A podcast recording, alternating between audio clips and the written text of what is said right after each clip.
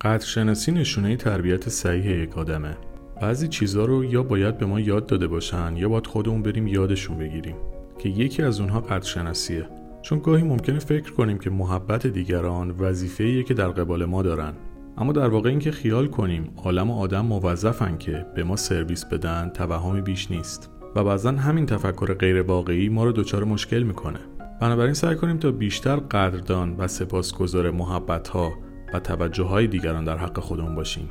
چون اینطوری می‌تونیم کمک کنیم که چرخه و زنجیره مهربونی ادامه پیدا کنه و آدما از خوب بودنشون پشیمون نشن.